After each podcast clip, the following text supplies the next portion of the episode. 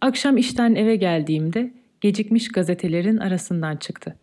Tepeye toplanmış eski moda örgülü saçların, kasvetli, lacivert renkte rahibeler okulu üniformamız, siyah, kalın okul çoraplarınla sınıfımızın ilk ölüsü. Posta katarlarında, havaalanlarının kargolarında, postacının çantasının bir köşesinde günlerdir sürünüp duran, masanın üzerine attığım gazete, mektup, reklam kağıdı tomarının arasına sıkışıp kalmış, bir gazetenin beşinci sayfasında, çiçeklerle değil, sekiz puntu incecik çizgilerle sınırlı, 20 santimetre kare mezarcığında yatan ölün. Hayat nasıl geç kalıyorsa Türkiye gazeteleri geciktiğinde, öyle geç kalmış bir ölü. Paris kahvelerinde bir gençlik tutkusu. Boğaz içinde bir yalıda denize inen bir beyaz mermer merdiven. Bir kara kedi. Pizza Pino. Kara Yağız bir adam. Bir ince sarışın delikanlı. Fatih'te cami karşısı bir evde okunan mevlit. Florya'da denize karşı bir viski bardağı ve hep bir şeylere yönelmek. Hiç erişemeden. Bir rahibeler okulundaki çocukluğumuz, ilk gençliğimiz, çılgın Paris günlerimiz, Bizim kuşakta herkesin kendi Paris'i vardır. Üniversitede felsefe koridorunun taş merdivenlerinde kalan ilk aşklarımız, ilk kıskançlıklarımız. İkimiz de sevmiş miydik yoksa hiçbirimiz sevmemiş miydik o yakışıklı olanı? Her şey bitmeyen bir oyunun bir bölümü müydü yoksa? Ayrılıp ayrılıp buluşan yollarımız, 15 yaşımız, 20 yaşımız, yolun yarısı olduğuna inandığımız 35 yaşımız, 40 yaşımız ve 45 yaşımızın gazeteler arasında sıkışıp kalmış ölüsü. Her gün bir Alman disipliniyle gelir postacı. O Alman disiplini her şeyin yolunda gitmesinin bir başka adıdır aslında. İşler biraz karıştığında, ansızın kar bastırdığında örneğin disiplinden eser kalmaz. Ne trafik ışıklarını dinleyen ne geçiş üstünlüğü hakkını koruyan olur.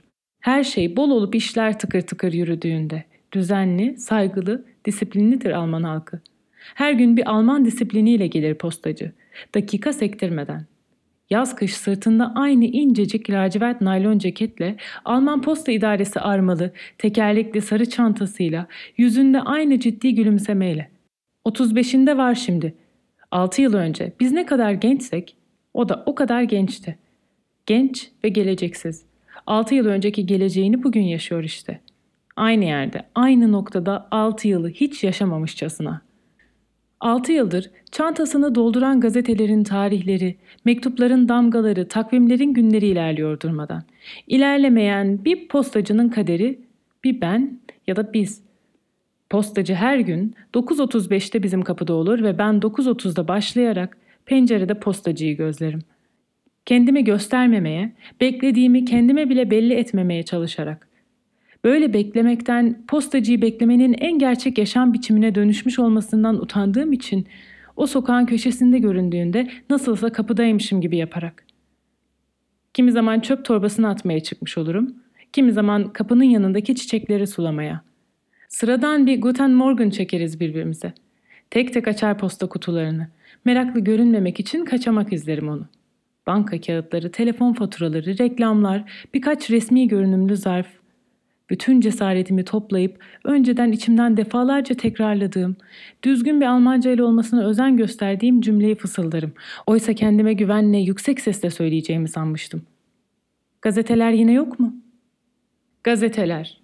Kim bilir hangi yük vagonunun köşesine, hangi uçak deposuna, hangi ülkenin hangi postanesinin yerlerine atılmış ya da hangi posta kutusunda, hangi postacının çantasında dolaşan bir Türkiye. Gazeteler. Acılarımız, anılarımız, dostlarımız, sevgilerimiz, hasretimiz. Nasıl yaşlanacağını, yüzüne nasıl yaşlı bir görünüm geleceğini merak ederdim hep. Hiç yaşlanmayacaksın gibi gelirdi bana. Bir sabah postacının çantasından bir derginin sayfaları arasından çıkıverdi yaşlılığın. Hafifçe öne eğilmiş ciddi bir yüzle bir şeyler soruyordum birine. Hayır, saçlarının beyazlaşmış olması, gözlerinin altının cepleşmesi falan değil. Gözlerinin içindeydi yaşlılık. Beyninin, yüreğinin içinden fışkırıyordu. On yıldır yaşadıklarının, yaşadıklarımızın içinde oluşmuş, gözlerine, bakışına, içine bir daha sökülmemecesine yerleşmişti. Ve yaşlılık, senin yaşlılığın, hepimizin yaşlılığı, yıllar değildi sadece. Yılların yüzümüze çaktığı buruşukluk ve burukluklardan, saçlarımızdaki aklardan çok daha derin, çok daha inatçı, çok daha çaresiz bir çılgınlıktı. 20 yıl önce bir zamanlar bunca inandığın kişilerin yanlış yapmış olduklarını anladığın günkü acının, 10 yıl önce kendinle hesaplaşırkenki hoşnutsuzluğunun, 6 yıl önceki korkularımızın ve sonra yıldan yıla günden güne artan ta bugünlere kadar ki aydın mutsuzluğunun bıçak yaralarıydı. Yapabileceklerini, yapabileceklerimizi yapamamış olmanın, çaresiz yenilgilerin kırık döküklüğüydü. Postacı bugün 20 yılı getirdi çantasında. Kapı kalabalıktı. Hayır, Frankfurt'taki evin kapısı değil, Fatih Kongresi'nin yapıldığı salonun kapısı. Kapıdan içeri sokmak istemiyorlardı seni. Kızıl pazı bentti ve merkez destekli genç koruyucuların gözünde haindin o zamanlar. Saygın konukların değişmez yeri olan ön sıra koltuklardan izliyordun olup bitenleri.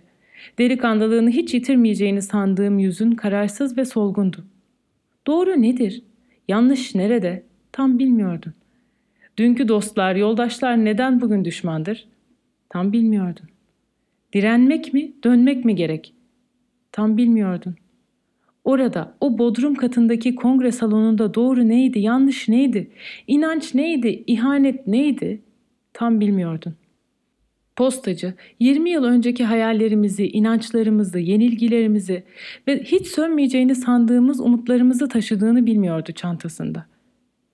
Türkiye gazetelerinin, dergilerinin zamanı, mekanı aşan sihirli gücünün farkında bile değildi. Size ne çok gazete geliyor böyle Frau? Gazete mi? Hayır. On yıl önce bir gece küçük, salaş bir yaz evinin verandasına vuran ay ışığıydı çantasından çevreye yayılan. Kendi kendini mahkum ettiğin sürgünden yeni dönmüştün.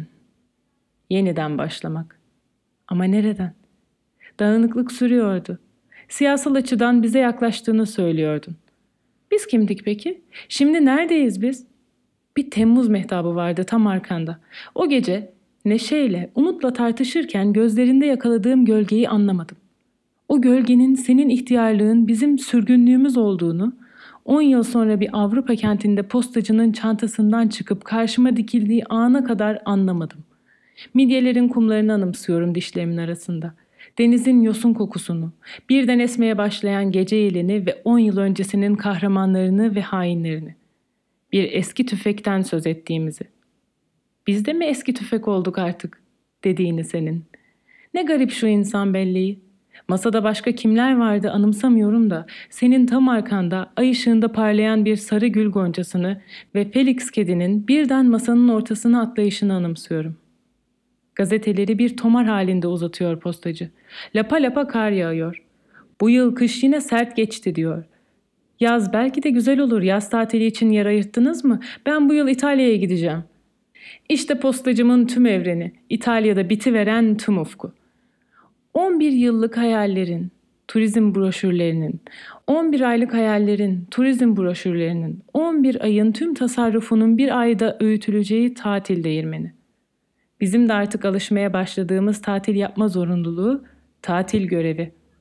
Postacıyı alışkanlığın, eli mahkum olmanın doğurduğu o çaresiz, kısır, acı sevgiyle sevmeye başladığımı düşünüyorum. Pek aceleci görünmemeye çalışarak hep o kendini kollama, açık vermeme içgüdüsüyle uzanıyorum gazetelere, dergilere, mektuplara. Postacı karşı kaldırıma geçiyor. Karşıda iki kavruk kavağın yanındaki demir kapıda şimdi. Elimdeki gazetelerin tarihlerine bakıyorum. Yine gecikmiş hepsi. Acılar, sevinçler, eski dostların fotoğraflarda yaşlanan yeni yüzleri, bir zamanlar bizim olan kentlerin bildik sokaklarının gün günden tanınmaz oluşu, grevler, işkenceler, savaşlar, zindanlar, satırların arasından cımbızla çekip yarattığımız geri dönüş umutları, koskoca bir İstanbul, koskoca bir Türkiye, yani geçmişimiz ve geleceğimiz, yani tüm yaşamımız, hepsi gecikmiş. Ağır ağır uzaklaşıyor postacı. Elimde bir kağıt tomarı. Elimde sınıfımızın ilk ölüsünün cesedi. Elimde senin inanılmaz yaşlılığın, elimde bütün bir sürgün. Postacının omuzları düşük. Kar yağıyor karşı kavaklara. Elimdeki kağıt tomarına, çam ağacının yeşil dallarına, Frankfurt'a, sınıfımızın ilk ölüsünün üzerine, senin şakaklarına, daha kaç yıl bekleyeceğimizi bilmediğimiz bir istasyona kar yağıyor. Postacının itip götürdüğü tekerlekli çantası ağır. Çok ağırmış gibi geliyor şimdi bana. Arkasından koşuyorum karların içinde düşe kalka. Dur postacı, dur ucundan tutayım dur. Çantan ağır. Çantanda yıllar, çantanda ülkeler var. Çantanda tüm gençliğimiz, tüm umutlarımız, tüm savaşlarımız ve yenilgilerimiz var. Dur. Belki bir gazete daha kalmıştır çantanın bir köşesinde. Bir ölü daha vardır belki şu elime bıraktığından başka. Dur. Orada dostlarım, orada umutlarım, orada ölülerim ve belki de kim bilir orada çantanın bir köşesinde adı Umut olan bir çocuğun doğum ilanı var.''